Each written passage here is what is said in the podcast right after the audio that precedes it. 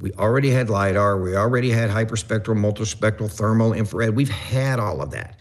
The only thing drones have allowed us to do is make those sensors a little smaller, put them on a more affordable aircraft, and put them in places that you couldn't put them before as easily. Welcome to the Reality Capture Network, where we focus on technology driven innovation, education, and community. The Reality Capture Network, bringing the future to you.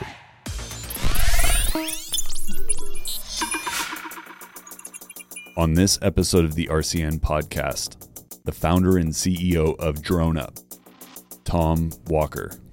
I joined the Navy, went into the nuclear power program as a nuclear engineer on submarines, and then went into the special operations community, supporting special operations teams all over the world. And I think that's when I first got my interest in innovation, how to use existing technologies to improve effectiveness, kind of amalgamating different technologies to create new and innovative solutions.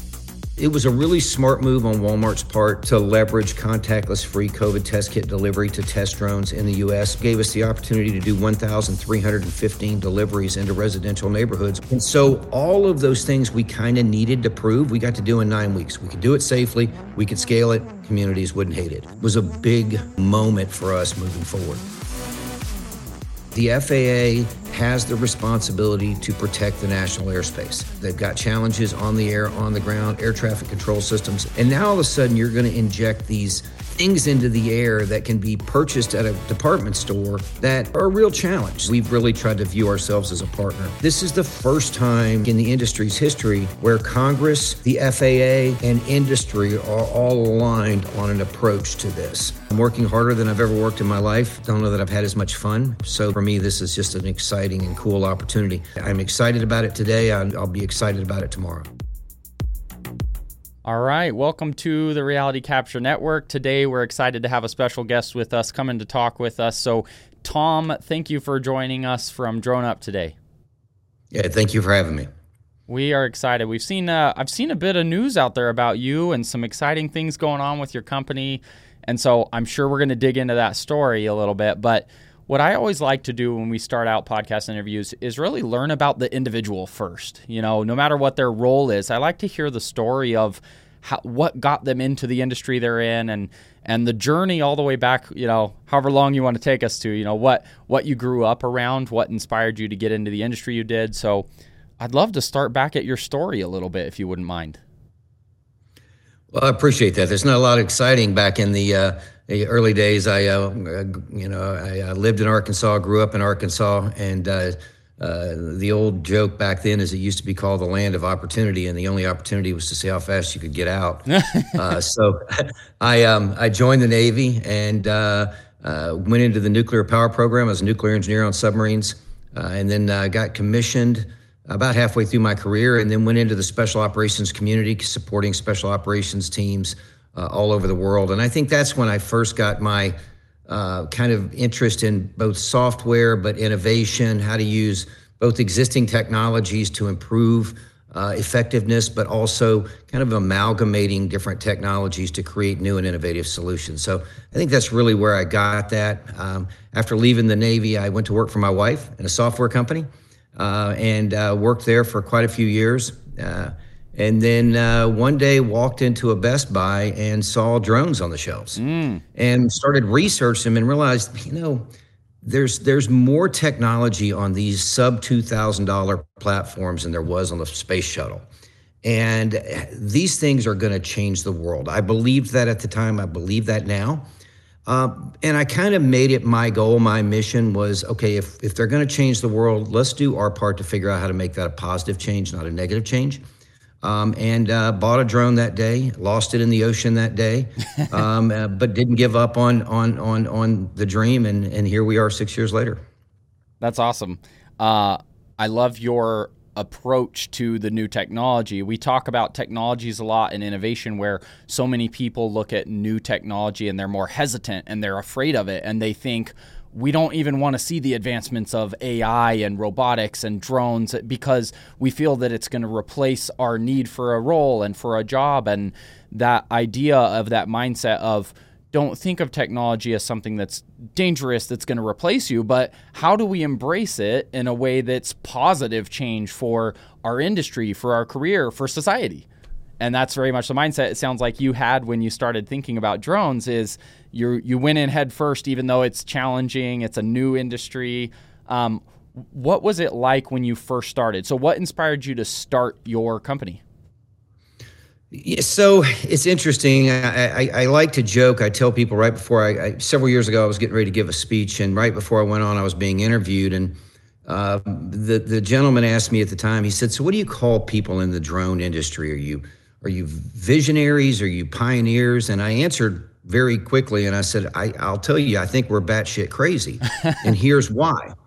We went into an industry not knowing what exactly it was we were going to be selling to customers who really had no idea what it was they might ultimately be buying in an industry that the government had yet figured out how to regulate. And so if you put those together, it's about as risky as you can get. So our initial endeavor was we knew that there was tens of thousands of these drone operators out there. We knew that because of the registrations in the FAA. And we thought, okay, let's just start day one how do we build a network of these operators that could have a positive impact on society? So we created this app that would essentially allow us to send out notifications to drone operators that there's a, somebody missing, a dog missing, there's a, you know, whatever it might be, and give them the opportunity. Again, there was no business model yet. I mean, I think I'm your typical entrepreneur. I didn't create the business model until about three or four years in, right? Yep. But but at the time it was and the vision was eventually we could use this same network for commercial services. So start out kind of this volunteer network, um, and so that's how it started. Uh, and and and before you knew it, you know, the first day we opened up the app, I think we had three or four hundred registrations. By the end of the week, we had four thousand, and the, it was crashing every day because I mean we just hadn't built it for that type of scale. Uh, and now there's um, there's a little over 55,000 operators in our in our in our drone network. So in addition to the delivery stuff, we also do commercial services. So it's grown and continues to grow. We have registrations every day. So yeah, 55,000. That's quite a few pilots. yes, yes, it is. So you know, obviously, like you said, and this is the the fun of entrepreneurship and and starting something new that's maybe not been developed before is you don't really know what you're going to do yet. You know there's a path, you know there's a technology that's a game changer, and so you just start and you start figuring out different applications and different use cases. Um, what are some that maybe in the last couple years, as you've defined that path a little bit more, you know, for those that don't know you guys and your company and what all you're doing, what all are you are you guys kind of headed towards or attacking now? Well, obviously, delivery has become a very big component. Um, you know, people ask me every day, you know, when is drone delivery going to be real? When is it going to be available? And and I have to remind them we're doing delivery seven days a week, 12 hours a day from a list of over 25,000 products in 34 locations throughout the uh, throughout the United States. Uh, getting ready to expand that to even more. Um, and and and the th- interesting thing to note is that all of those deliveries are under 30 minutes. So from the time the order is placed until the order is delivered, it's under 30 minutes. There's a lot of benefits to that. But in addition to that, on the commercial side, cell tower inspections very big. Uh, makes a lot of sense, right? Rather than having somebody have to go through the permitting process, the safety process, climb the tower. Uh, it's it's it's sometimes dangerous. It's time consuming. We can fly that same tower in about 15 minutes and get the same results uh, building inspections, parking lot inspections, residential roof inspections. Uh, that's the, the list goes on and on and on, and, and, and we're doing it every day all over the United States and, and outside of the United States. That's awesome. Yeah. And I love you bringing up the delivery part because um, I don't think most people know that that's happening. Right. And they don't. We we look at it and we still most people still think of it as oh man someday in the future there's going to be you know a drone's going to drop stuff off and then you look at and you're like hey uh, you guys are actively doing that at uh, many locations dropping off at your at your door. What what were some of the challenges? Uh, I'd love to hear some of the challenges starting the program for delivery drone delivery. Well, it's interesting. If you go back to how we started, um, you know, this was in the middle of just after the pandemic had had had had began, and and and really, I think everybody became aware of how serious it was. Um, we'd never done a delivery. We were just a commercial drone services company. And this memo came out from the White House, and it was hey, how can commercial drones and their operators be used to assist in the pandemic, specifically with regard to delivery? And I tell everybody, my, our answer was very honest. We had no idea. We'd never done it. We'd never done a delivery. Um, and so when we were given the opportunity uh, you know, we did this operation in Lawrenceville, Virginia called Operation Last Mile. This was a tough thing to pull together because we pulled together in the middle of the pandemic. So everybody's having to, we're wearing masks, we're trying to social distance. At the same time, you're trying to figure things out and work together and collaborate, but you can't because you got to be six feet apart.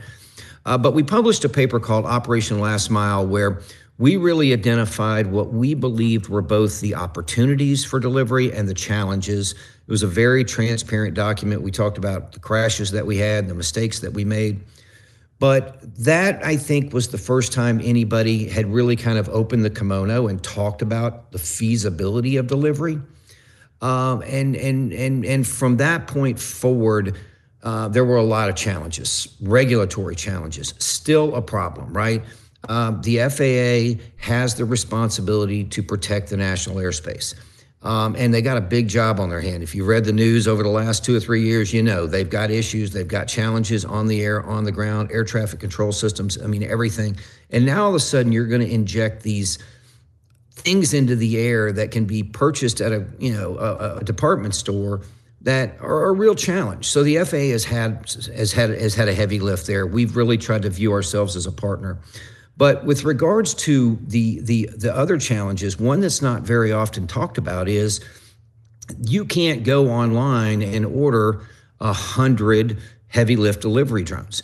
Um, you can't order the winch systems. You can't. Or there, there's a lot of things you just can't order because there hasn't been demand for it. Yeah. So we've had to both kind of innovate and manufacture. We don't want to be a manufacturer, but we've been forced to do that uh, at the same time while trying to get the regulations in place so that as these things scale, the industry will not just be good for delivery companies like mine, but will also create a, a, a slew of other companies that'll be creating and developing the products. Uh, we create our own software by and large, but when it comes to hardware, we look for partners. Yeah. So that's a challenge. And then, and then again, you know, uh, uh customer acceptance. That's something we were worried about um, I think, you know, when we looked at the three things, it was can we scale considering we don't have a supply chain? Will the regulators come around and, and believe in us? But the third big one was how's the communities going to react? Are they going to come out with pitchforks and, you know, you're flying drones over my neighborhood? And that's the one I think we've been the most surprised by. Wow. Um, I, I'll tell you a funny story. When we were doing COVID test kits deliveries in Las Vegas, in North Las Vegas, you had two ways you could get a, a test done from Walmart you could drive to the Walmart and then in your car and have a COVID freak test, or you could order one and have it delivered to your house by drone. And then you would take the test and then mail it back. And when we first started, all of these uh, people in the neighborhoods were saying, uh, There's no way I'm getting in the car and driving to Walmart. There's COVID out there. Just deliver the, the, the, uh, the test kit to me. And so we did, and then we would have people get it and then get in their car and drive to the Walmart so they could tell us how cool the delivery yeah. was. It was like, wait a minute, why didn't you just drive up here the first time?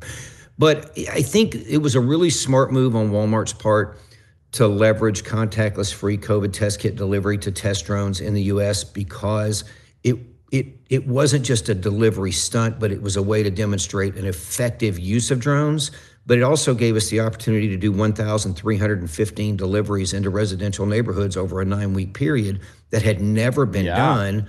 And so, all of those things we kind of needed to prove, we got to do in nine weeks. We could do it safely, we could scale it, communities wouldn't hate it. And so, that's kind of was a big, you know, moment for us moving forward. Yeah, that's incredible. Um, I obviously you probably know your market better than I do. Uh, is there anybody else out there really doing mass delivery like that yet?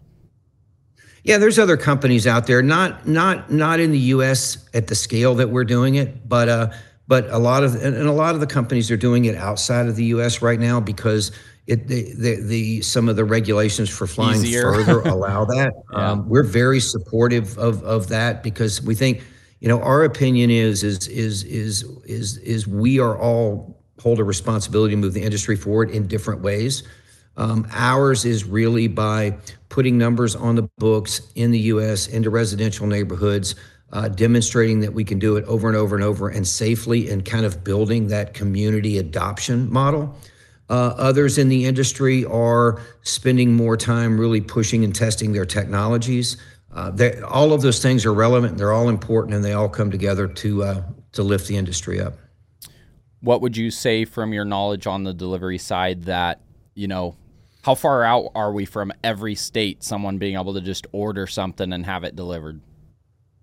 Uh, I think it's going to happen quicker. You know, I get two questions. I get that question, and I get how far are we away from uh, uh, having uh, uh, drone taxis haul us around. I have pretty straightforward answers to both of those. But, uh, you know, right now, we just finished an aviation rulemaking committee, an ARC, with, and, and that's where the industry and the FAA come together. And we, we say, how are we going to get to beyond visual line of sight? What do we really need? What does the industry need to provide? What does the FAA and the Department of Transportation need to do? that was a big moment because for the last five or six years we've been talking about when do we get to be, be lost beyond visual line of sight and and so now we've this is the first time in in in in since we've been in business and i think in the industry's history where congress the faa and industry are all aligned on an approach to this and with the faa reauthorization bill coming up uh, next year um, I think that I think that you're going to see longer range, high volume deliveries within the next 12 to 18 months. Um, it's it's much closer, and and once you can make the unit economics work, then it starts to make sense to get you know to start to scale it more and more and more. Yeah, no, that's awesome. Uh, how many states are you guys working in now for delivery? So right now we're in seven states. Um, and and and I think that probably what you'll see is more of an expansion into those states rather than than other states. Uh, kind of demonstrating, demonst- you know, one of the things we have to do is we have to get the unit economics to work. Yeah. The cost per delivery to work. Um, and there's a couple of things that are needed. I mean, one, we've got our weight capacity up to 10 pounds now, uh, which doesn't sound like much, but if you think about this, uh, almost 90% of the packages that are delivered every day in the United States in that final mile weigh eight and a half pounds or less. Yeah. And so when you look at it that way, suddenly, oh, wait a minute, drones can deliver, you know, 90% of what's being delivered in the last mile already, as long as it'll fit in that box. Um, and then, then you start to kind of reflect on that and back up and go, wow, what are all the benefits here? taking taking traffic off of aging infrastructure, taking that traffic out of uh, out of communities and, and and and the noise levels and everything. The and then of course the impact on the environment. Then suddenly it's like, wait a minute, we can all ninety percent can be delivered that way. And we've already demonstrated between us and our other partners throughout the industry with over a million delivery operations in the last year without a you know without a major incident uh, or injury, it, it, it starts to make sense that now is the time to do it. Yeah. Yeah, when you add up all those comparisons, we see that a lot with a lot of new technologies. Sometimes people think of adopting laser scanning or drones or mapping, and, and sometimes you only compare it to what is the other option. But when you step back from a higher level and you see everything that it can impact, now your value right. is is three times. You know, if if that many drone operations are happening with delivery and there's no accidents, well, how many car accidents are there from delivery people? And you know, what's the cost from the vehicle and the fuel and the like everything else you you added? Um, yeah, I'm I'm I, am i am waiting to just see the sky full of drones and packages just flying. I don't think it'll ever be that. You know, we've done so many studies. People go, it's just going to be this teeming, buzzing noise, and it's like you know, if you think about uh, putting, you know, a hundred drones, even if it was a hundred drones up in a square mile area, you would rarely ever see one, right? Yeah. I mean, that's the thing. So uh, I, I think that concern's a little bit overstated because the truth of the matter is we're going to just basically move the number of deliveries that are happening today. Well, how many trucks are riding down the road? You know, how many yeah. how many do you see? I mean, I might see one or two all day long in my neighborhood or three, you know, on a busy day. But when you think about the fact that the drones can go point to point they're not having to come down the road, then the probability of you actually seeing one in your house is even less uh, less probable than seeing the delivery vehicle because they may not actually have to, to yeah. traverse right in front of or behind your home. Yeah, absolutely. Um, right now, I've never ordered something to be delivered by drone. Uh, I want to do it at some point. Um, right now, when you choose to have it delivered that way, is there an additional fee in order to get it that much faster? Right now, we're charging three dollars and ninety nine cents. But if you think about the fact that you're getting it in 30 minutes, Yeah. um, it's it's it's it's really an insignificant fee. Absolutely. Yeah, and and that's why I ask is I'm like, you know, I would think that part of it is people who want something that quick, you know, they don't want to wait 2 days even though, you know, historically 2 days was amazing to say, "Oh, we can just order Right. something and get it dropped off." But the benefit of having that need that day, people are, you know, probably willing to double their fee just to get it that fast if they they don't want to go somewhere. Um, no, that's that's awesome. Um, let's see. I had some other questions. Um, what do you think what do you think some of the hesitations are in um, kind of the mass adoption? Um, I don't know that there's hesitation right now. I think it comes back to um, the reg. We need to have the regulations in place. Uh, right now, everything is kind of what we call rule by exception. There isn't a very specific set of standards, so everybody's kind of doing it their own way. I think we're going to have to standardize some of those operational components um, in order to make everybody more comfortable.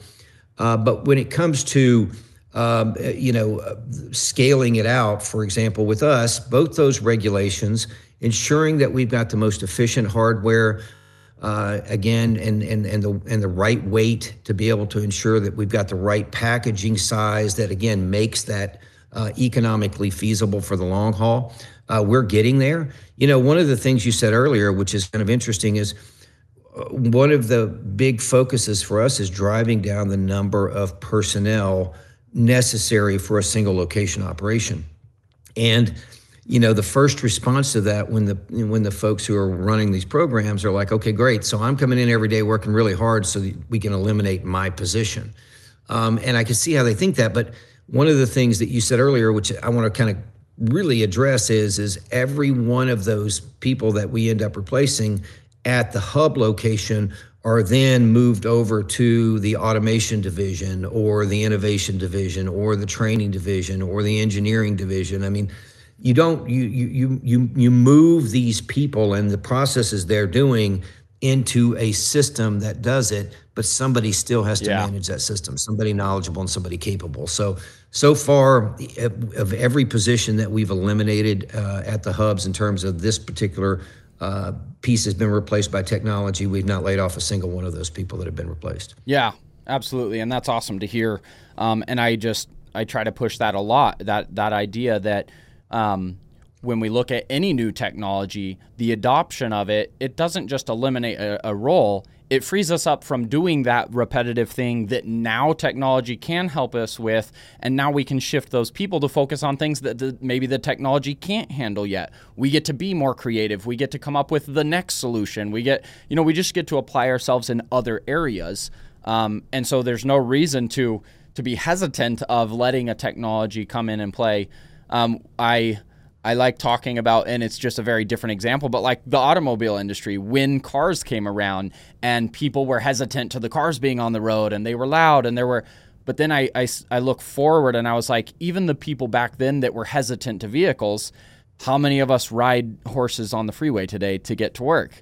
You know, Right. when, when you see the technology at a certain point it becomes efficient it becomes a better option and we see that with a lot of technologies and so the idea of, of shifting our focus to how we can use them instead of be hesitant toward them uh, in any industry i think is just the, the, the better way to do things.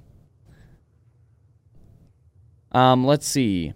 What uh, are there any you, you brought this one up so i do want to hear your thoughts around it. You uh, you talked about um, uh, air taxis is that Right. what what is your thought on that area I think we're a ways off there. I mean, eh, for a whole variety of reasons. And I, I love to tell the story that, you know, the first self driving vehicle was at the World's Fair in 1939. Um, and it, it rode all around the fair, and people were just amazed. And it was basically using magnets on the ground to, you know, trace it around. But at the time, nobody had seen. There was a driverless car going around, and it was like, this is the Jetsons, this is the future And, and, and, and, and I tell the story that uh, almost 80 years to the day later, I was in San Francisco at the Virgin Hotel waiting, and they were going to have a self driving vehicle drive from the parking lot to pick us up and take us to where we were giving the speech, which was about a half mile away. And all it had to do in that 238 feet was drive around and pull up in front of the hotel. And in that 238 feet, it sideswiped a parking meter and took out the back tire of a California Highway Patrol motorcycle. And I remember standing there and thinking, if this is how far we've come in 80 years, we got a little ways to go, right? I trust autonomy in the air. It's, it, there's no density. We've created some really sophisticated uh, uh, detect and avoid solutions that'll allow us. We're staying lower to the ground than the general aviation, so they've got that deconfliction, and and there's not a lot of unexpected things that happen at 300 feet in the air. When you move that down to the ground level where you've got people, you've got bicycles, you've got animals, you've got drivers that are texting, you've got drivers who are drinking, and you've got all of those things, it creates so many different factors that can, in just a matter of seconds or microseconds, even um, make the decision process even uh, too much for a computer and the sensors and the processors. So you put all that together, uh, and as somebody who's in the industry and a huge proponent of autonomy, I won't be getting in one anytime soon, uh, but I would certainly welcome you to do it and let me know how the experience was. Yeah, there you go. No, that's so true. Yeah, down here we don't we don't get to control all of the elements around us, and it's busy and hectic. And um, just while we're on that topic, I've heard some people talk about it's kind of like an all or nothing. Like if we did autonomous cars on the road and they were all autonomous, then we wouldn't have the drinking and the driving and someone going faster and cutting lanes. And uh, do you think we'll ever get to that point that all vehicles on the road are autonomous? Yeah, I don't know if we will or not. I, I, do agree with you, and I've I've looked at the studies that's, that that that have created those two different test environments where there was manual and, and it's like eighty percent higher interaction rate than if it's fully autonomous. Um, I certainly agree that that's probably the answer. Uh, but again, you know, even right now, uh, our planes could technically take off, land, and fly from point A to point B without a pilot. I certainly feel a whole lot better having two of them up there. Yeah, yeah.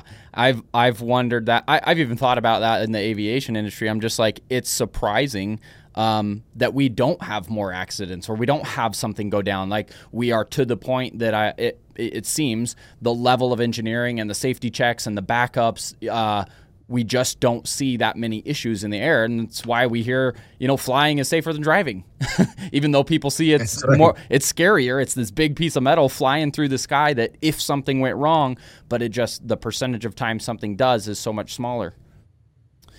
Um, but when it does, it's typically more dramatic, right? That is true. Yes, yes. Um, so apart from some of the typical, uh, you know, drone services, the inspection and maybe some of the mapping, and now um, really looking at the focus of delivery, are there any other use cases that you see in the future for drones that maybe aren't being done now um, as some type of futuristic use case? Um, you know, I think there's a lot of things, especially when it comes to um, uh, studying meteorological events, being able to use uh, drones to capture microclimate data at, at different altitudes and at, at, different locations that aren't just your standard on the ground beacon or in the air sensor. Um, but I also see them being able to play a role in creating secure communication networks. Um, you know, if you think about having all these in the air, uh, suddenly you have a infrastructure that could be a private network. It could be, you know, you know, private LTE networks. It could be whatever you could imagine. Uh, there's that opportunity. And then, but more importantly, I really think that the use in public safety and in security is going to increase significantly over the next few years. Um, I read a report recently that said 88% of all fire truck dispatches are for false alarms. Mm. And if you think about what a fire truck costs, and I think they, they, they average somewhere between four and six miles per gallon, and, the, and they're heavy and they're huge and they're out on the road. Um, if we could, you know, leverage unmanned aerial systems to respond to those calls uh, rapidly and then determine whether or not there is a significant event that requires that. I think that's going to be great. I think the other thing is one of the things we're testing right now is um, a system that allows us to have these kind of remotely deployed storage units. And in these units, you can have AEDs, Narcan, EpiPens, and you name it. And if there is a, a, an emergency that requires that, then you can deploy a drone to the box and then have the drone deliver that to a location, um, you know, in under a minute, whereas it might take EMS 10, 12 minutes or, you know, whatever yeah. the other responder may be. Um, so I think public safety, emergency response, um, and and and disaster planning and disaster recovery are areas that drones are going to be much more uh, significantly used. You think about one of the challenges today is when you have a, a major event like a hurricane or or, or, or, or something like that. Uh, the first thing the FAA does is they issue a TFR so you can't fly over the area. Well, they do that so that the recovery and emergency response aircraft have the priority in the air without anybody else being in the air. And, and I think that's a good idea. But I think we need to take another look at that now that drones have become much more sophisticated. You've got a large group of professional operators, you know, thousand, I think there's 200 and over 200,000 registered Part 107 drone pilots in the United States today. How do we balance that out and allow those drone operators to immediately respond uh, to determine the magnitude of impact uh, and, and, and successfully and carefully deconflicting them from the other general aviation aircraft that certainly have higher priority because there's there's people on board but how do we balance that and those type of things i think we're working through now for the first time um, and and rather than it kind of being an us versus them thing, it's now an us and us, and how do we work together? Yeah, um, that's that, those are probably some of the bigger ones I think you'll see. That's awesome. Yeah, I think the uh, the emergency services one. I'm. Do you know if anybody's already doing it as far as like response for for fire or you know, or was it you guys who did do some of the delivery testing of like EDs or? Yeah, we we have, and and we also are testing a security system, uh, emergency response or alert response. Uh, we do support uh, some public safety municipalities. Uh, we have uh, many times uh, participated and supported uh, search and rescue mm. um, and search and recovery, which is also you know much more challenging and emotionally. I've, I've learned from doing it a couple of times now. Um, so yes, it's being tested. We're testing it, and others are testing all of the things that I talked about above. Yeah, yeah, that that just seems like such an incredible use case. Uh, you know, you could see in the future every every police station, every fire station having a drone on their the roof that can dispatch to go to an emergency to verify, and and even you know we look at something that unfortunately continues to happen around the country with um, you know shootings and and and issues like that. The idea of you know, sending in technology that can autonomously go look for uh, individual or go in safely without you know personnel being the first thing in or um, i think there's so many areas that technology can help us uh, on that emergency services side. I think you're that's that's it's incredible hear and it's exciting to see like we talked about earlier some people are hesitant of certain technologies but when you think about the benefits to the world that can happen with the implementation of them in the right use cases when creative invid- uh, individuals get together and you look at you know a drone is not just a drone. When you take a drone and you work with the police station when you take a drone and you work with delivery like how we implement the technology with the creative side and the innovation mixing those to solve problems for different industries there's it feels like there's an unlimited amount of potential uh, ahead of us. I, couldn't agree with you more, and I'll tell you one of the interesting um, uh, operational test that we participated in recently was the uh, testing of a active shooter harassment drone, um, and and just kind of looking at how that application could be deployed rapidly and then listening to the psychologists who were you know involved in the study talking about how this just this distraction you know, buys seconds, and those seconds can mean X number of lives. And you're like, and, and all you're thinking about is, oh, how cool, how can we make the drone do this without a real appreciation for kind of the macro effects of this in terms of how many lives it could actually save. It's it is really exciting. Yeah, that's great. Well, I look forward to watching as you guys do more and uh, and you're you're kind of exploring so many different industries at once. Um, what would you say when we? Uh, so actually, I have a couple questions. One on the delivery side. I know you guys have a very public relationship as far as working with Walmart on expanding out that delivery. Are you guys working with other uh, organizations on building out delivery, or is that kind of your your your main area at the moment? Uh, from a retail from a retail standpoint, uh, Walmart's obviously our biggest customer. They're an investor, they're a board member, they're a great partner.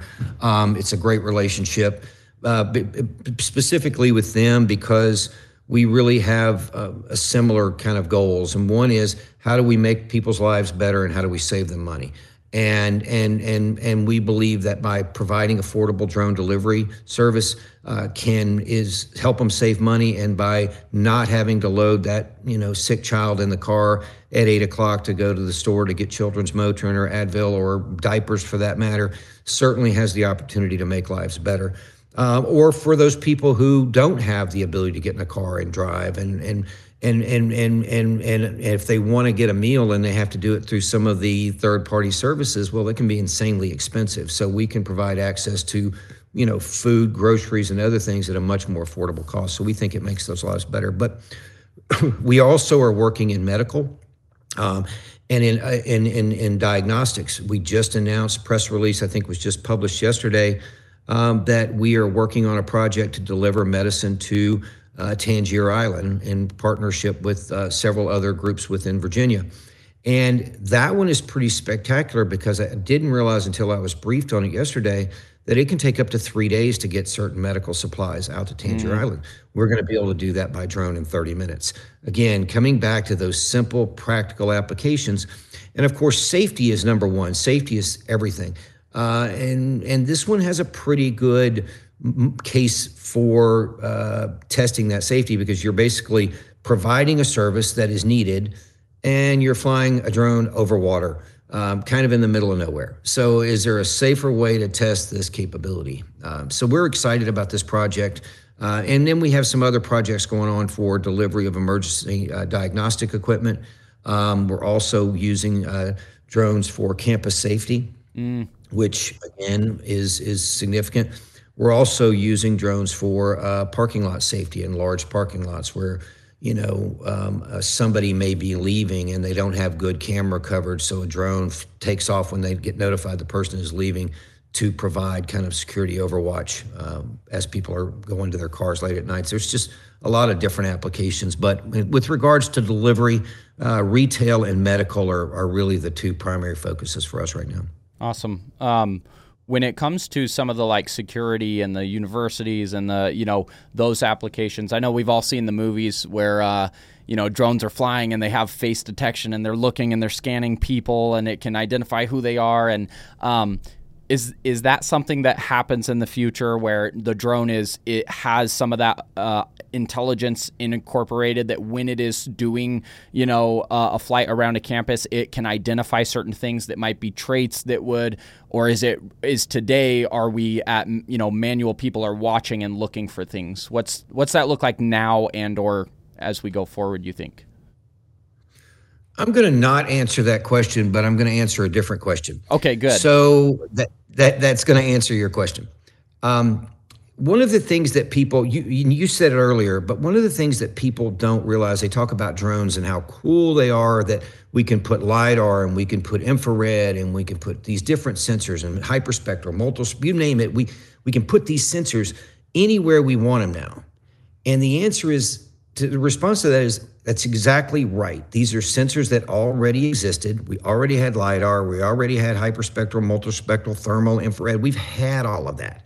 The only thing drones have allowed us to do is make those sensors a little smaller, put them on a more affordable aircraft, and put them in places that you couldn't put them before as easily because you had to do it with manned aircraft or with a helicopter. So this isn't like some super new crazy technology. It's just smaller aircraft, smaller sensors that we're putting them in. So, with that, what I'll respond to you is if you think about the fact that I can take any sensor, mm-hmm.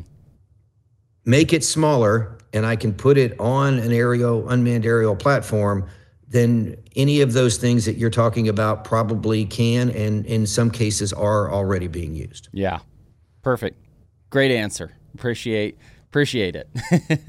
um, All right, I think one of my one of my last questions. Um, when you so we talked a lot about the dr- delivery side. I think that's a very a very cool area that's new that not a lot of people see. Um, we do see a lot of, uh, I think, growth in the drone use for different industrial applications and, and commercial applications of, you know, surveying and mapping and inspection of roofs and um, maybe even certain sensors that are put on for looking for leaks or thermal. Um, when it comes to the commercial side, are there are there kind of any you think advanced or unique developments that you guys are working on in that area um, that maybe are apart from the the traditional things we see? Um, you know, obviously, you're seeing work in solar and in the wind farms and using uh, the drones for that. Uh, but I, think one of the things that's really going to open up that broader utilization that you're talking about is when we can fly beyond visual line of sight, when we can start inspecting large amounts of infrastructure. I'll give you a great example. Is um, we fly parking lots, and you'll fly a parking lot, gather the data, put it into one of a various different group of partners, different software applications, it can create a report that's amazing. It can tell you where you have cracks. It can tell you where the spaces between your parking lots don't meet certain OSHA requirements. It can check the luminosity to tell you whether or not it, it, it is still adequate for you know the environment that you're in. And you can do all that in a parking lot because it can all be done within line of sight. But imagine when we can fly roads where you could fly an entire uh, highway and gather that same data without having to have crews out there driving and pulling over and, and walking the, the roads and all of the different ways that this gets done that are long, cumbersome, genu- generally in, inaccurate.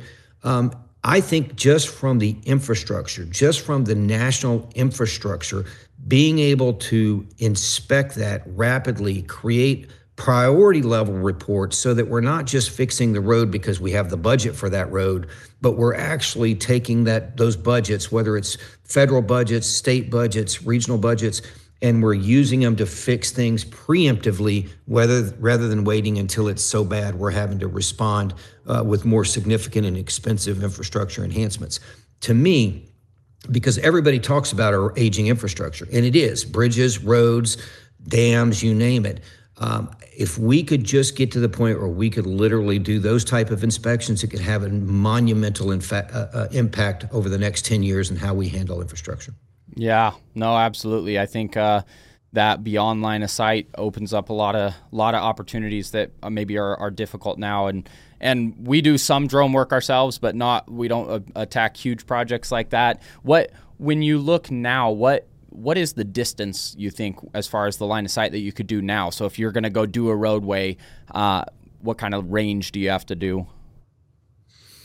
Well, it's interesting because there's a lot of different interpretations on this, so I'm going to be very careful. But you know, when we when we first started this, there was you know the understanding that the remote pilot in command had to be able to see that drone at all times. And we've seen through approval of different waivers that have been submitted and, and then different CONOPS that the truth of the matter is is that somebody, the remote pilot or a visual observer or another operator who has the ability to take control has to be able to see the drone at all times. Um, can momentarily lose sight of the drone. And, you know, there's a big discussion right now in the industry of what momentarily means. I've never heard so many discussions around one word.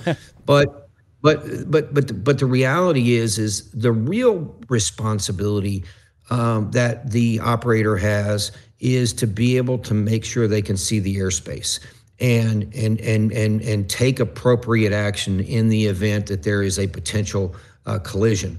And so when you start thinking about how close do you need to be to actually see the airspace versus seeing the drone, then you can start to extend those distances.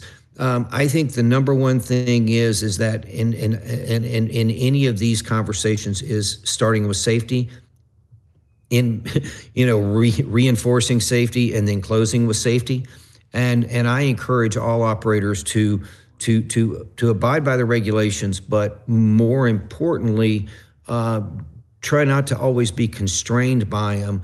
Look at your operation and see is there a way that we could be a little bit more effective, a little bit more efficient not violating, but but but trying to create risk mitigation strategies. For example, having a visual observer out there who can take control of the drone allows you to go a little bit further. Doesn't violate the rules. Uh, I, but uh, nothing that we're doing is going to reach the level of effectiveness that we're talking about. If it's you know inspecting you know 27 miles of power lines, 150 miles of railway, or 300 miles of, of, of highway, we're never going to do it, even in these extended visual line of sight uh, operations. It's going to have to be beyond visual line of sight. Yeah, which that's what uh, it makes all the all the advancements of the technology exciting when you look at the scale that can start to be done and that's even where even even maybe certain people that are in the technology they say oh once someone can do autonomous now i don't have to go out there as often and do it and it just goes back to that same conversation of it just shifts our focus if we don't have to do manual flights for 200 miles and we can have that be autonomous well now we get to focus back onto how we can use the data in different ways and and we can accomplish right. the whole amount of infrastructure instead of going out and doing one bridge because it takes too long to do 200 miles. Uh, that's awesome. Well, I'm excited about the future. I think uh, you guys seem to be very much on the on the front end of drone use for different applications. Um, I think the last thing I maybe want to want to just ask as you as we leave off with you is uh, I want to ask two things. Um, one, what are you most excited about? Um, you know, what excites you personally, just kind of in your life right now, like with where you are, and and two, uh, what's most exciting for you in the future of the industry you're in? Well, I, I, I, would be I would be completely disingenuous if I didn't say how proud and excited I am to be a part of a team that is really leading uh, the way for for for for a lot of things all drone, but specifically, you know, related to delivery. Um, and and and and I think you you know you, could go through a lifetime four times and not have the opportunity to to be involved in something that is you know is going to have such an impact on society. I, am excited about that. I get up every day excited about it. I think that's why we have such a low turnover rate in the company and such a high excitement in the company is they know that too, right? Um, and and and and so I'm I'm working. I tell people I'm working harder than I've ever worked in my life, and but I have don't know that I've had as much fun ever. So this is really for me. This is just an exciting and crazy, uh, cool opportunity. Uh, as far as the future goes, you know, I, have sincerely seen the impact and the reactions from people that we've been able to uh, deliver products to. Uh, if you think just about Walmart, 90% of the US population lives within 10 miles of a Walmart. I mean, uh, so when we talk about BVLOS, I don't need to go 100 miles. I don't even really need to go 10 because the overlaps of all of those. So, you know, we're talking about getting out five or six miles. We're not that far away.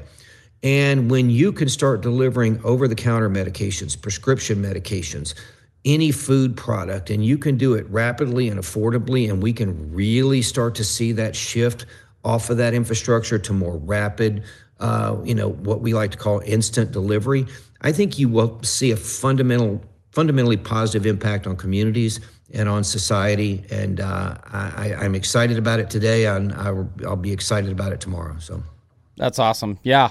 I think it's a. I think it's amazing. I'm definitely one of those people that uh, will use the service when it's available. Uh, I've got the uh, the four kids at home, and there's days, you know, where it's like, man, if we got to go to the store, we got to load everybody up, and that idea of hey, I can order something real quick and get it dropped off, and the, the, convenience, the time savings, the quality of life, like you said, the goal to be able to help people, help the community. Uh, I think the delivery piece is definitely a piece of that, and I'm excited to use it. Um, and the other thing that I that you said that I like is um, you talk about you getting excited about the work you're doing. And this is an area I love talking about. I think more people should find companies and find industries that they can get excited about their work because you do more. You're more creative. You apply yourself. Like you're saying, you're working harder now than you ever have because you love what you're doing and you love that it's making an impact on people. Um, and the other thing about like the future of new technologies, we all sit here and think about these ideas of what the future could look like. And then at the same time, it's only going to look like that if people do it. somebody has Right. to be the creator, be the innovator, be the one applying themselves and and actually create it or it'll never happen. So we get the opportunity to decide, hey, we see that future and we want to be a part of building it. And definitely seems like you're you have that mindset and your organization as well. So I'm looking forward to continuing to uh, follow you guys and see what you do and Thank you again for your time uh, joining us today. Look forward to sharing this with our community. Thank you so much. Thank you. I've enjoyed it.